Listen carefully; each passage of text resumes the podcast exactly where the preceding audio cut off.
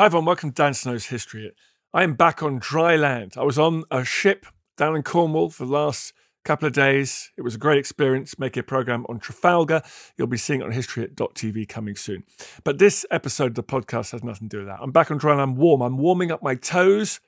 Warmth is slowly trickling back to my extremities. It's that time of year again, folks. Winter is coming. Anyway, this episode of the podcast is actually one in which we feature one of our sibling podcasts. We have a whole network of podcasts here at Team History Hit, which millions of you are listening to, so thank you very much. Can't believe it. We're building quite a, a big thing here.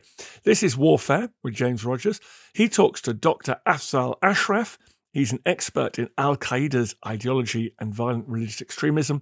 This is all about the history of al-Qaeda, the organisation that people are talking about once more following the fall of Kabul to their former allies in the Taliban. Will we be hearing more from al-Qaeda in the years to come? Well, Doctor Ashraf is going to tell us.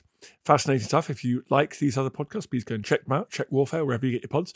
Don't forget to go to history hit dot t v. Get thirty days free if you sign up today. history hit dot t v. Last week was our record week. This week's looking pretty good too. It's exciting stuff, everyone. And we have got big plans, which you're going to be hearing about quite soon, which is going to be fun. In the meantime, folks, here's Doctor Ashraf. Enjoy. Hi, Afi. Welcome to the History Hit Warfare podcast. How are you doing today? I'm fine, thank you, James. Lovely to see you. Yeah, great to see you again. Great to talk. I think the last time I saw you is when we were in Denmark at a military transformations conference, and I think I was giving a lecture on drones and spying drones, and then one ominously appeared outside the window. Yes, I remember that well. I'm pretty convinced you set that one up. Yes, that was very interesting. I wish I had. That would have been cool. It would have been a little bit of showmanship of having some, I don't know, Russian or Chinese spying drone flying out the window watching us. But, I mean, we're not that secret and we're not that spooky, so I'm sure it was just somebody, um, I don't know, doing some architecture or some surveying. Now, we're not here to talk about drones, well, not directly today, I suppose. We're here to talk about al-Qaeda, your specialist topic. So can you give us a little history of al-Qaeda? Because, of course, when we think about them, we think about those who perpetrated the attacks of nine eleven in two thousand one, twenty years ago. And, of course, we think about the war on terror against them after that seminal, pivotal moment in time. But where does al-Qaeda emerge from? Well, al-Qaeda emerges really in the sense that we know it in the late nineties, and it emerges for a number of reasons.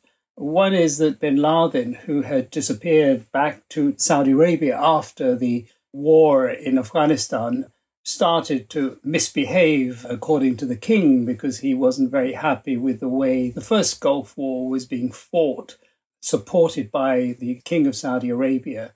And it really, he was indirectly paying and supporting the American-led coalition.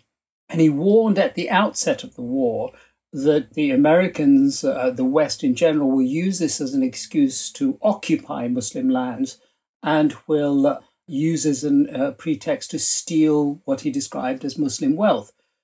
And two and a half years after the Americans evicted Saddam Hussein from Kuwait, exactly what bin Laden had predicted happened, or it seemed to have happened. Well, one thing was that the massive base in Dhahran that the Americans had created was actually being expanded. Another thing was that the Saudis went through a virtual bankruptcy because, in the words of Secretary of State Baker, the Saudis paid for the war and some. And so what you had was what, by Western standards, is a mild form of austerity. But that resulted in a very mild form of protest by Western standards.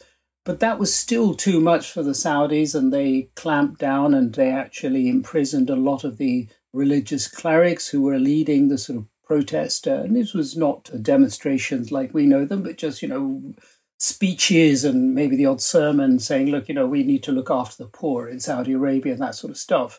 And anyhow, this made bin Laden very angry. He wrote a very rude letter to the king, and the king decided that because he was the son of a very well-respected family man, his father, they would just ask him to leave the country rather than be punished appropriately. So he went into exile in Sudan, and in Sudan, whilst he was there, Bill Clinton authorised several attacks on the country, one of which was against that very dangerous target a milk processing factory. It was a powder milk for children factory, which was allegedly supposed to be a chemical weapons plant. And of course, it wasn't in reality. The Sudanese government got the message. They asked bin Laden to disappear. And the only place he could go was Afghanistan, where he was given political asylum. And I think that term is really important to understand. Not many Westerners do. The idea of asylum is a very important idea in Pashtunwali, the ancient code that the Pashtuns and most of the Afghans live by. So he was given political asylum in Afghanistan, but he spent a lot of the time in those days, late nineties, going across the border to Pakistan and places like that. And it was there that he had this conference of like-minded individuals, including Ayman al-Zawahiri and other uh, leaders of the sort of bands of brothers that comprise the Islamist extremist movement. Now, Islamism, just for reference, is a French term which uh, talks about Islam as primarily a political construct and not primarily a theological construct, which is how most people understand the religion. So they brought this band of brothers together, so to speak, and declared war on the West. Now, the objective of doing that was, as bin Laden later explained, and this is really key to understand, the objective of doing that was a realization amongst these various extremist groups spread across North Africa, the Middle East, and elsewhere, that their attempts to get rid of what they saw as oppressive and unjust governments was failing. Now, there's a very good reason for this oppression and this injustice, and it's all to do with the Cold War. But there was this very widespread belief in oppression and injustice by the so-called Muslim governments. And that was partly because, or very largely because, they were working for one of the superpowers, primarily the West.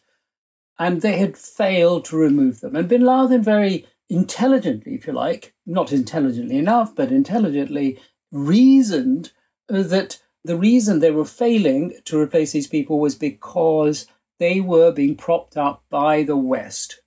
And so he said these so-called Islamic governments or Muslim governments, which are not Islamic in his understanding of the term, this near enemy, as you described them, these so-called Islamic governments, can only be changed if their supporters, the far enemy, the U S primarily, is coerced into leaving these Muslim countries. And he further reasoned that if you look at what happened in Somalia, in Beirut, and indeed in Vietnam before that, every time the Americans are attacked, they run away.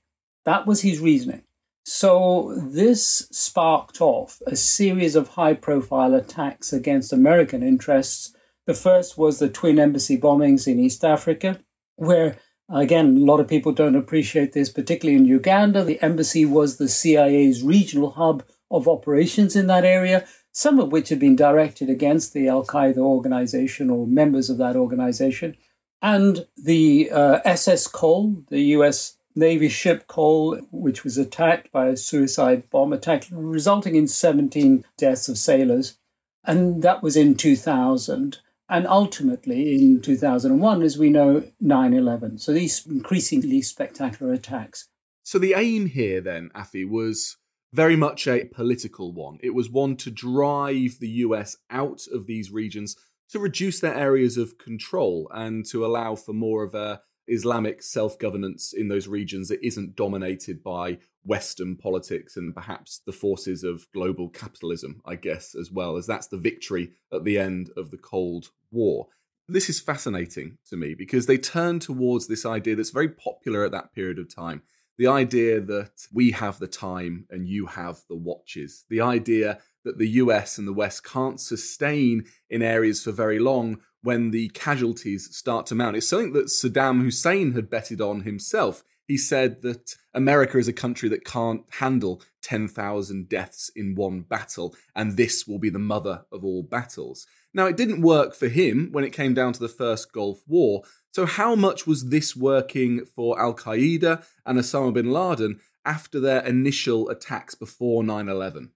Well, that's a very interesting point you make. And there's many things around what you've said that really deserve a great deal more thought than we have time to consider. But you're really pointing to conceptions and how people see themselves and each other.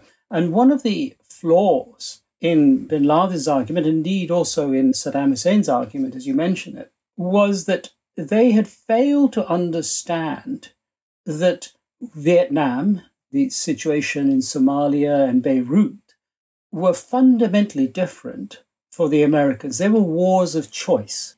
And Western liberal democracies have used more violence in the history of mankind than any other type of system when they are directly attacked.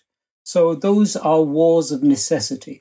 So when, of course, the analogy that bin Laden and Saddam Hussein failed to understand was the analogy of Pearl Harbor and the analogy of other instances in the First and Second World War when Western liberal democracies were attacked, they never give up. They fight and they use more violence than any other form of governance, including the communists, have ever used. The communists have tended to kill more of their own people than they have foreigners. The Western liberal democracies have killed more foreigners than their own people. And that's a very uncomfortable truth for the Westerners, let alone for people like bin Laden and Saddam Hussein. The other thing I think is worth, just at the risk of picking holes, but it is important to remember this idea of you have the time and we have the watches is not an Islamist idea. It is very much a Pashtun idea. And that is informed, as in most cases, and what we're really jumping into now is what I would describe as security culture. And security culture, military culture, is particular to different nations, different peoples, and it's informed by history.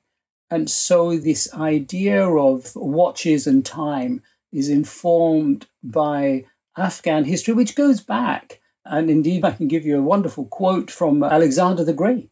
Um, I'm not quoting verbatim. These are unruly people that you can suppress for a, a short time, but you can never defeat, is essentially what he was saying. But of course, the Anglo-Afghan wars of the nineteenth century and then, of course, in the twentieth century have reinforced this cultural belief. So I think it's important to not attribute this claim to al-Qaeda.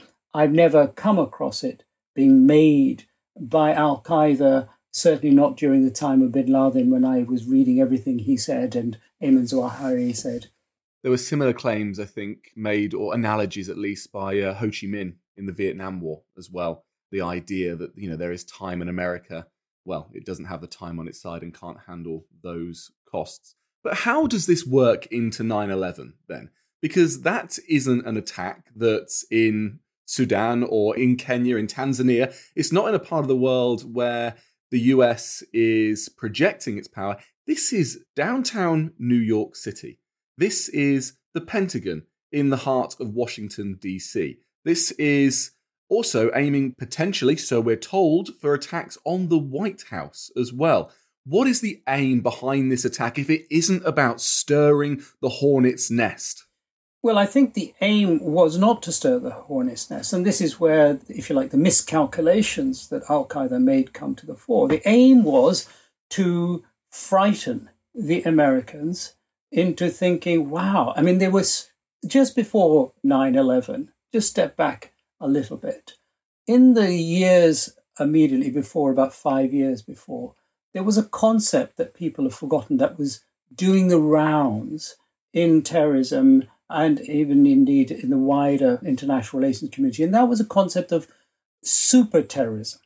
So there were attacks, highly spectacular attacks. Uh, Timothy McVeigh's attack in Oklahoma, you had the Om Shiriko attack, sarin gas attack in Tokyo, and indeed the twin embassy bombings in nineteen ninety-eight, I think it was, or ninety-nine.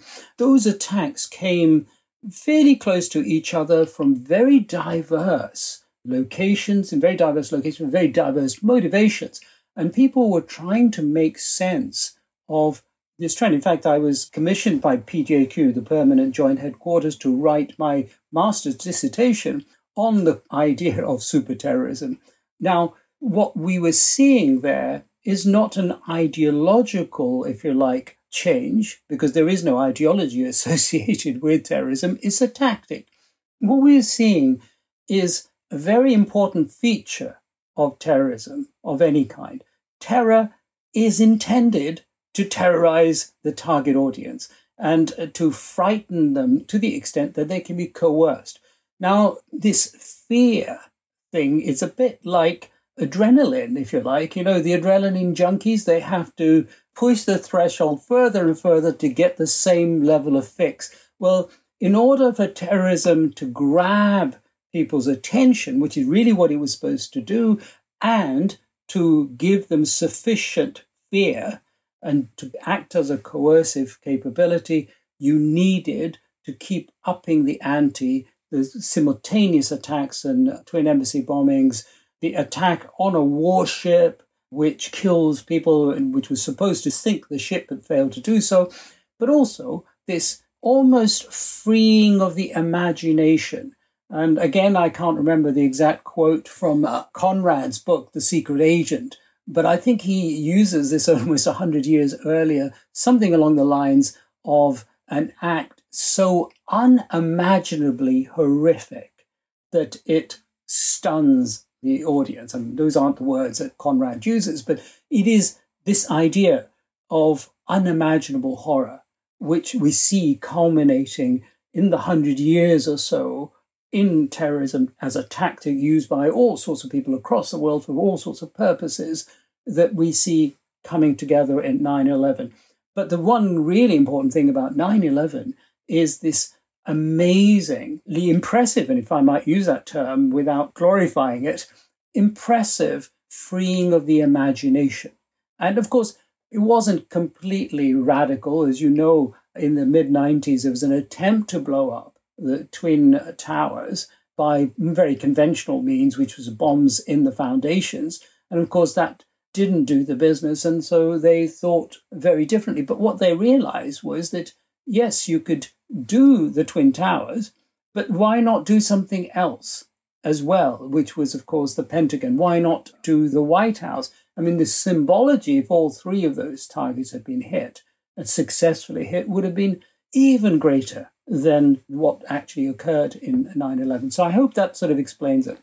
It really does. And I suppose it's actually quite tactically sophisticated when you think about it, because not only is it an achievement, if we say that in imagination, but they also realize that you get one shot at this, because you're not going to have multiple attempts after this to then hijack more planes and take down targets. This has to be a simultaneous surprise attack on the U S homeland, something that history has shown that the U S is incredibly vulnerable to. Go back to Roberta Wallstadter, look at her work on Pearl Harbor, say how that this is something that the U S is repeatedly vulnerable to, because we don't expect that the great superpower is going to be able to be attacked by anyone lesser than them. Now, there is a stirring of the hornet's nest. There are calls for revenge after this point, and there has to be retribution. The world comes together. Everyone is American today, as was the adage that went around. What happens immediately to al-Qaeda after this point? We have the war in Afghanistan that starts on October seventh. That's when the first drone strikes start to go in. Is this when we start to see al-Qaeda being targeted incredibly seriously? And do they go underground, or are they prepared to fight? Okay, so I think there is a great danger in all of this to see al-Qaeda as being an instrumental organization in its own right. Al-Qaeda is the product of geopolitics, and everything that has happened to it, and indeed it has done itself, has been for geopolitical reasons. And so one of the things that happens, which is of significance, and again, that has been sort of conveniently forgotten in history, there are two things, in fact. One is a, a very significant account as one of George Bush's national security advisors, who says that he went into President Bush's office the next day, and he was told by Bush, give me the link with Iraq. And he said, well, I can't, there isn't one. And the response was, I want the link with Saddam Hussein. And he said, sir, there isn't one. And the point was made again that the president wanted to see the link between what happened on nine eleven and Iraq. And what that tells us is essentially that George Bush wasn't as interested in dealing with al-Qaeda, who had perpetrated this horrible deed, as he was in perpetuating his own foreign policy and global political agendas, whatever they may be. You're listening to Dan Snow's History. We'll talk about al-Qaeda. More coming up.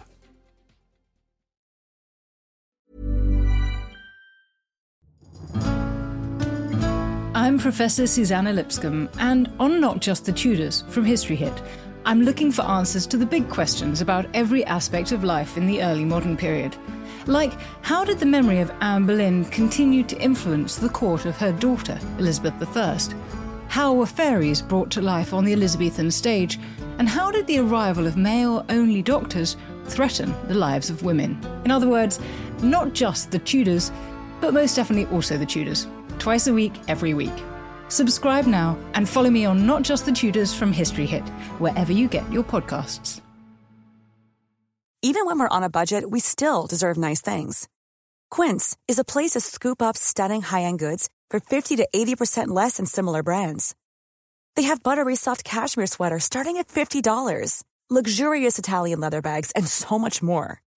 Plus, Quince only works with factories that use safe, ethical, and responsible manufacturing. Get the high-end goods you'll love without the high price tag with Quince. Go to quince.com slash style for free shipping and three sixty-five day returns. Looking for the perfect gift to celebrate the moms in your life?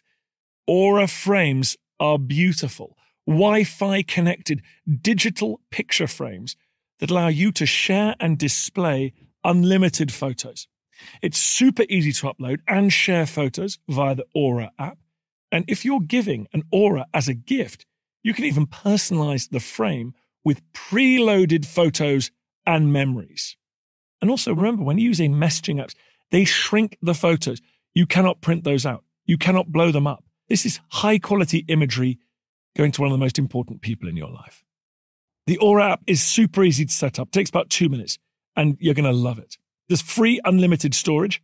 Add unlimited photos and videos and invite as many people as you want to a frame. Right now, Aura has got a great deal for Mother's Day. Listeners can save on the perfect gift by visiting aura frames dot com to get thirty dollars plus free shipping on their best-selling frame. That's A U R A frames dot com. Use code Dan Snow at checkout to save. Terms and conditions apply.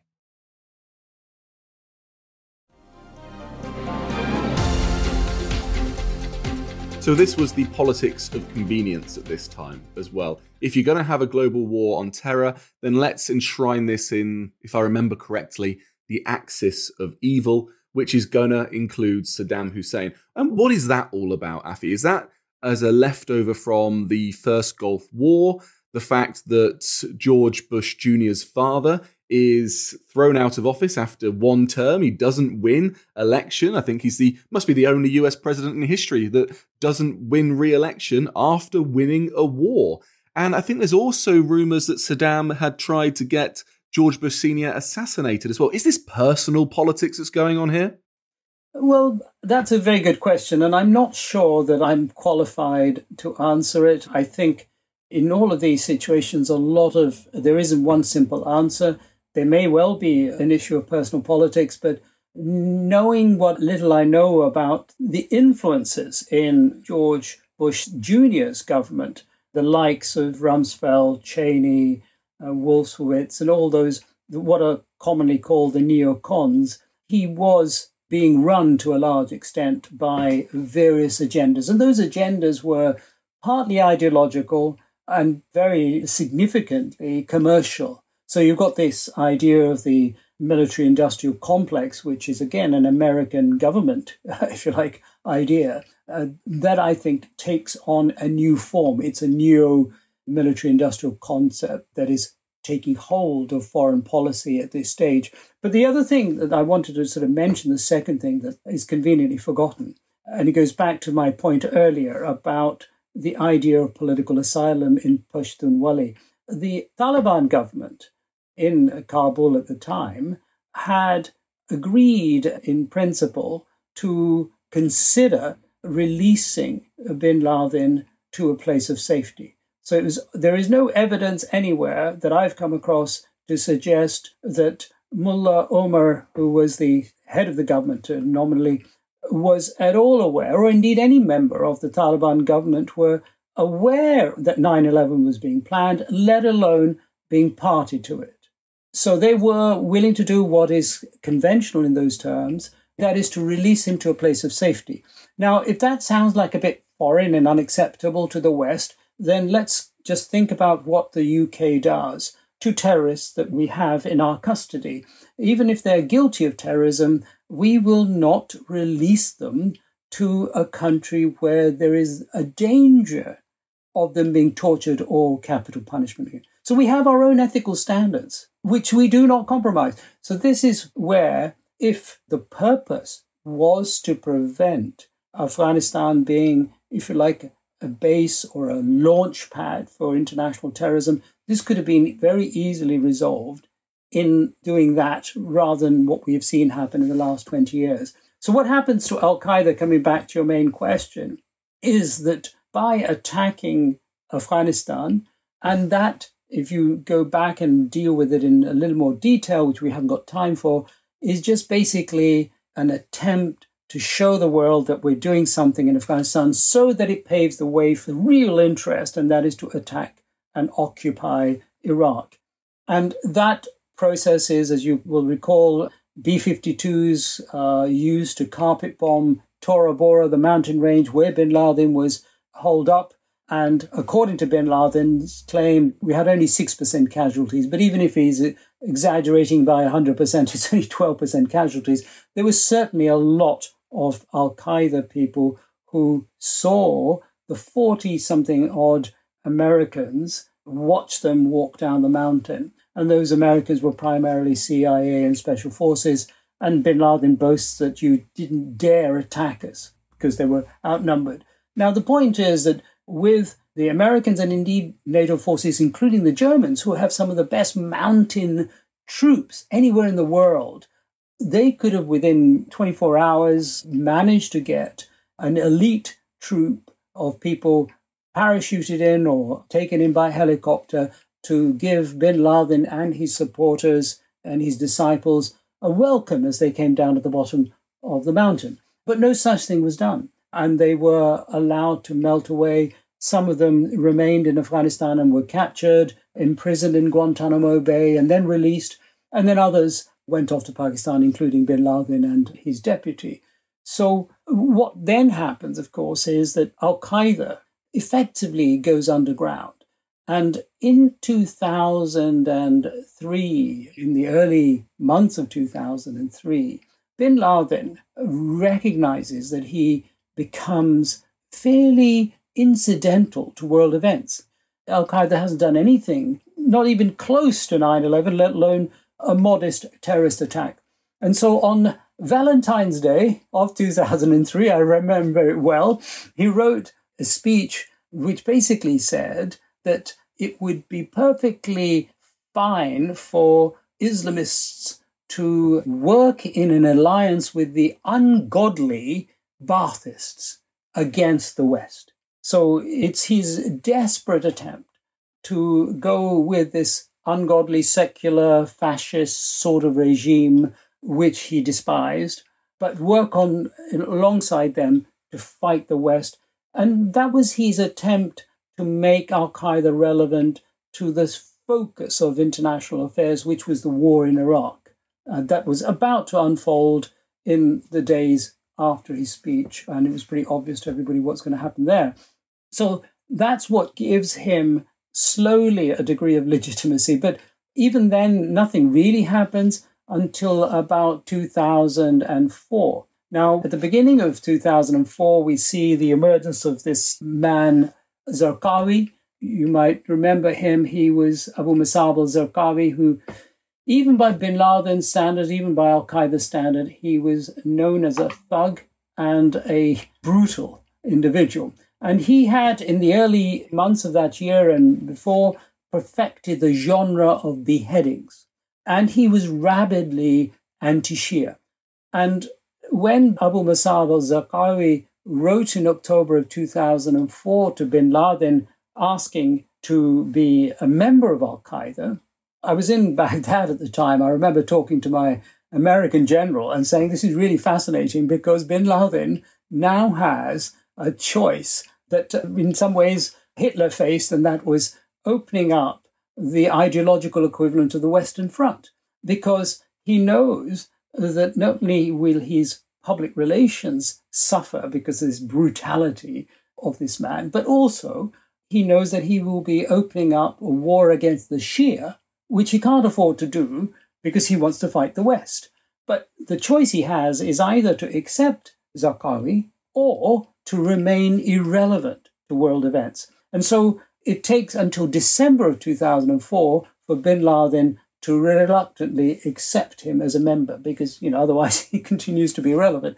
And that's when we get a focus of al-Qaeda, if you like, labeled attacks, not, of course, just in Iraq, but then you get these franchises, as some people have described them, or uh, affiliates and other organizations. You get A Q I M, that's the al-Qaeda in the Islamic Maghreb. You get al-Qaeda in Yemen, and then you eventually get the development of al-Shabaab, and then Boko Haram and other organizations erupting slowly across the globe to do their stuff.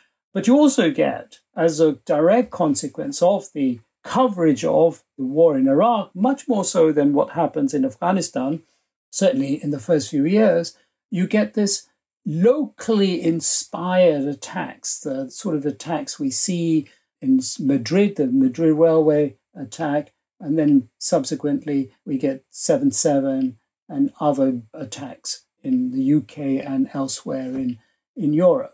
And of course, at this stage, and we're talking about two thousand five, six, and maybe even seven, the Americans are very curious about this domestic threat, a homegrown threat. Why? I mean, I was involved in a conference from an elite group of American civil servants, for want of a better word, who wanted to study, who wanted my help to talk to people who could help them understand why we have this homegrown terrorism issue. And they don't. Of course, we know things have changed quite considerably since then. So that is what's happening to al-Qaeda. It can't directly, after nine eleven, plan centrally. Even then, I'm not sure it planned nine eleven centrally. It was done by one of its major members, but not necessarily in Afghanistan, somewhere else. But it is no longer able to mastermind events, but it is able to inspire events, including domestic terrorism. And then you get this mushrooming of propaganda. Again, people get mesmerized by social media, which has been really well exploited by ISIS. But al-Qaeda really set the trend and was very successful, extremely successful, in getting its messages out on the internet through some very clever means on websites and so on that could be mirrored within milliseconds into tens of thousands across the world. And there was a whack-a-mole type of affair with the N S A, G C H Q, trying to suppress it. But we never really, as far as I'm aware, succeeded in preventing them from getting their message out, which they inevitably did. So I, in a nutshell, this is how we see it developing. And this is very much something that is a theme that continues around the world today. It's not like al-Qaeda has disappeared in any way, shape or form. So many of these groups are still active and still working hard to derail the Western presence in parts of the Middle East and across the African continent, including in places like Mali, for example. But it's here that you also get the merging together of unhappy bedfellows of convenience. So you see, as ISIS was defeated, and I'm not sure how you would fit ISIS into this, maybe as another splinter group of franchisees who now, or at least until recently, were working together with elements of al-Qaeda in the Islamic Maghreb to try and defeat Western presence. And that may have splintered and split, and terrorist groups quite often splinter and form new fractious groups once they disagree on things. But, well, maybe tell us a little bit about how we fit ISIS into this, perhaps, but also what are the next steps for al-Qaeda? Where do we stand in terms of the future? As we withdraw from Afghanistan and as that debacle continues with horrendous scenes, are we going to see the reemergence of groups like ISIS, like Islamic State, and like al-Qaeda back into a safe haven that could be Afghanistan? There's a lot to, you've asked there. Um, I think to help stop it being too confusing, I think it's important to go back to basics and understand the things that have driven al-Qaeda and ISIS and so on. At the ideological level, it has been the common objective of getting rid of what are perceived injustices. And I use the word perceived, but in reality, they're real injustices. If you look at any state that is run by the majority Muslim government, they are, to varying degrees, corrupt, inept, and repressive. So you've got these real-life injustices. And the other thing we need to remember is that in almost every case, there is an example of exploitation by the West of religious, if you like, extremism for geopolitical purposes. And I can give you examples in the case of the Mujahideen in the nineteen eighties and so on, which led to the Taliban and, of course, al-Qaeda too. And there are many others. And I think there is considerable indirect evidence to support the view that Western proxies were funding and supporting ISIS in Syria and Iraq. There's, you know, there's quite a lot I can go through. So those are the sort of things that have perpetuated these organizations. And one of the things that I don't think we fully appreciate, and I just finished in February of this year, a study funded by the E U, which involved interviewing ISIS and al-Qaeda prisoners in jails in Kyrgyzstan. And I mean, one of the amazing things that we were able to achieve in that research was to make this bunch of people who are notoriously difficult to get to talk, but to get them to talk in a way that we couldn't even use half of what they told us. It was just that much information. They, they just told us a lot of stuff. But the one thing that came out loud and clear in almost all of these thirty-eight cases that we interviewed, virtually, I think, ninety-five percent of them, was that they were disillusioned. And they were disillusioned because of the infighting. And the infighting was vicious and bloody between the ISIS and al-Qaeda-affiliated groups. And the infighting within the groups was also vicious and bloody. So the primary commander of the Kyrgyz group, known as Abu Sahla, was, uh, and probably still is, the last time I checked, imprisoned by Jabhat al-Nusra, the group he was a commander within. So there is a very destructive element within these groups, self-destructive element, which is very easy to understand if you understand the way totalitarian ideologies work and how the mixture of totalitarian ideology and religious idealism is a caustic and explosive mixture. The point is this infighting exists, and that is something we need to bear in mind if we are to try to understand what might happen in the future. The other thing that I think we need to remember is that radicalization only takes place after spectacular successes. And we see this with the communists. It wasn't the ideologues, it wasn't Marx that led to radicalization.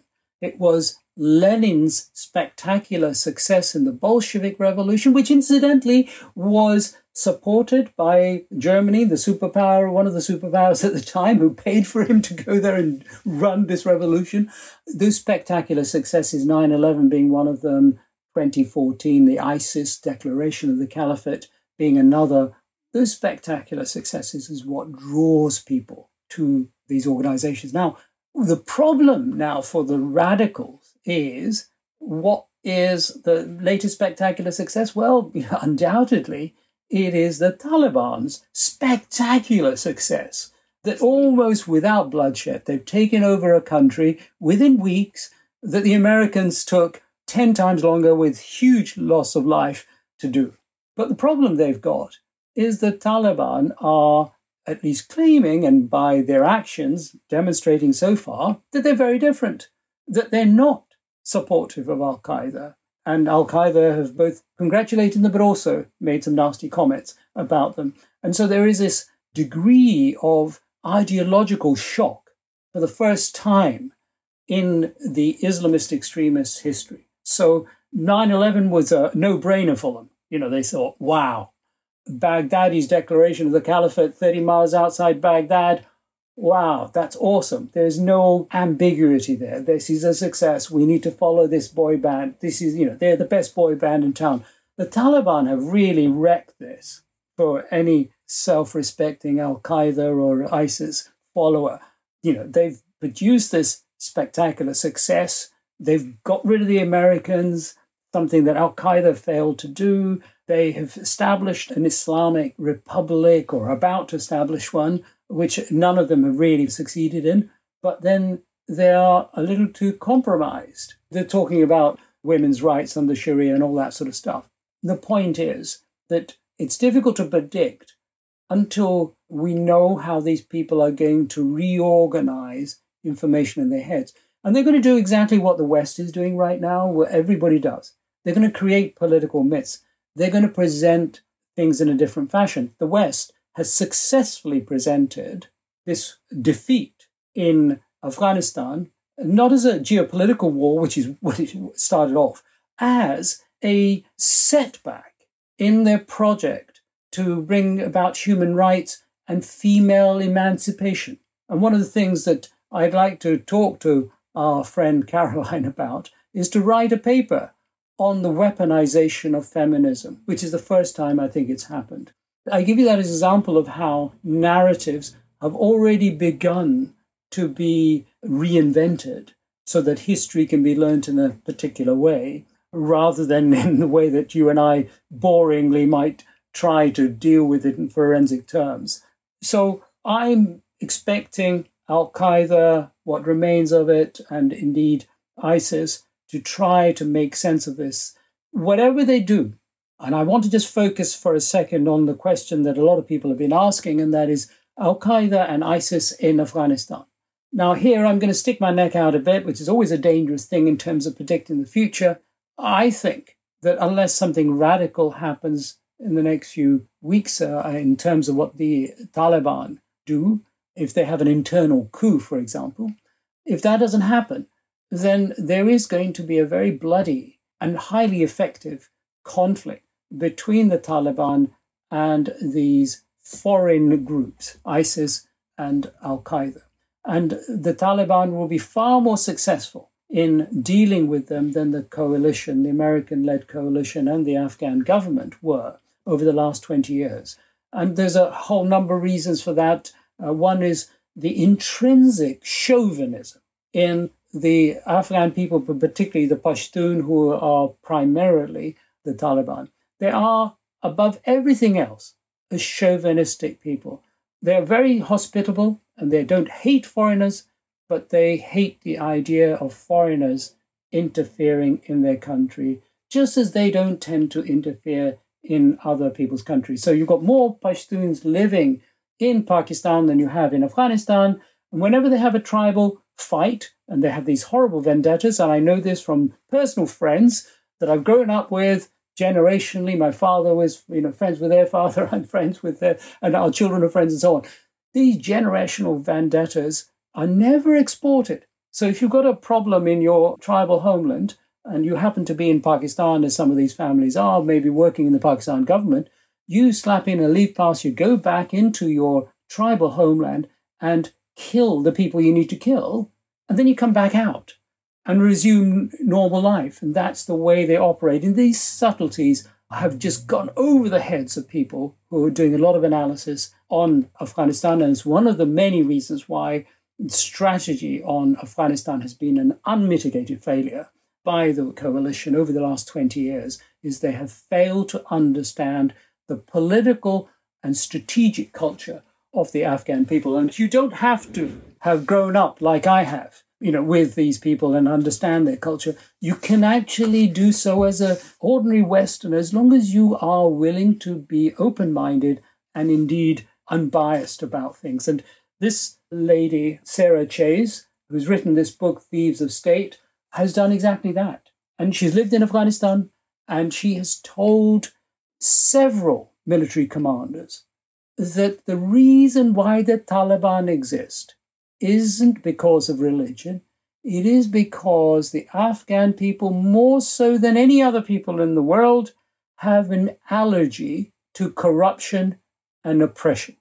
And the reason they came into being was simply because Mullah Umar, a very small-time village mullah, had enough when he saw not just financial corruption, but sexual exploitation of children by the warlords. And that's conveniently forgotten. And that's one of the reasons why the government has failed, because it has indulged in widespread corruption for a very long time. And that is why nobody was willing to fight for it, because it was very widespread. Now, I don't mean every single person in the government and every single official was corrupt. No, there were a lot of very decent, honest people who worked genuinely hard. But as a body, as a system, it was corrupt, particularly in policing and justice terms.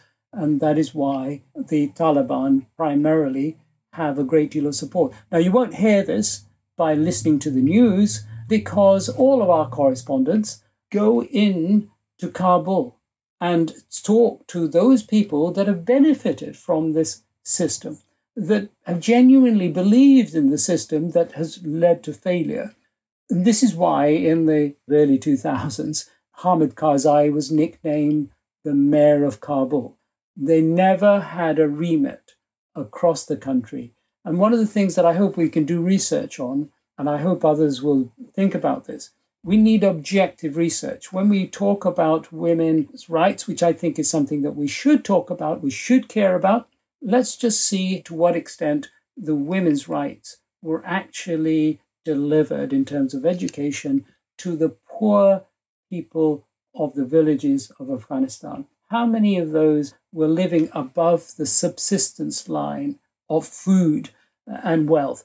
And what we need to do is to ask ourselves the question, if we were in the position of ordinary Afghans, and we know from figures collected since two thousand nine that at least one hundred eleven thousand civilians were killed, of which it is safe to assume the fifty percent were women and girls. So let's say pessimistically fifty thousand women were killed during this twenty-year conflict.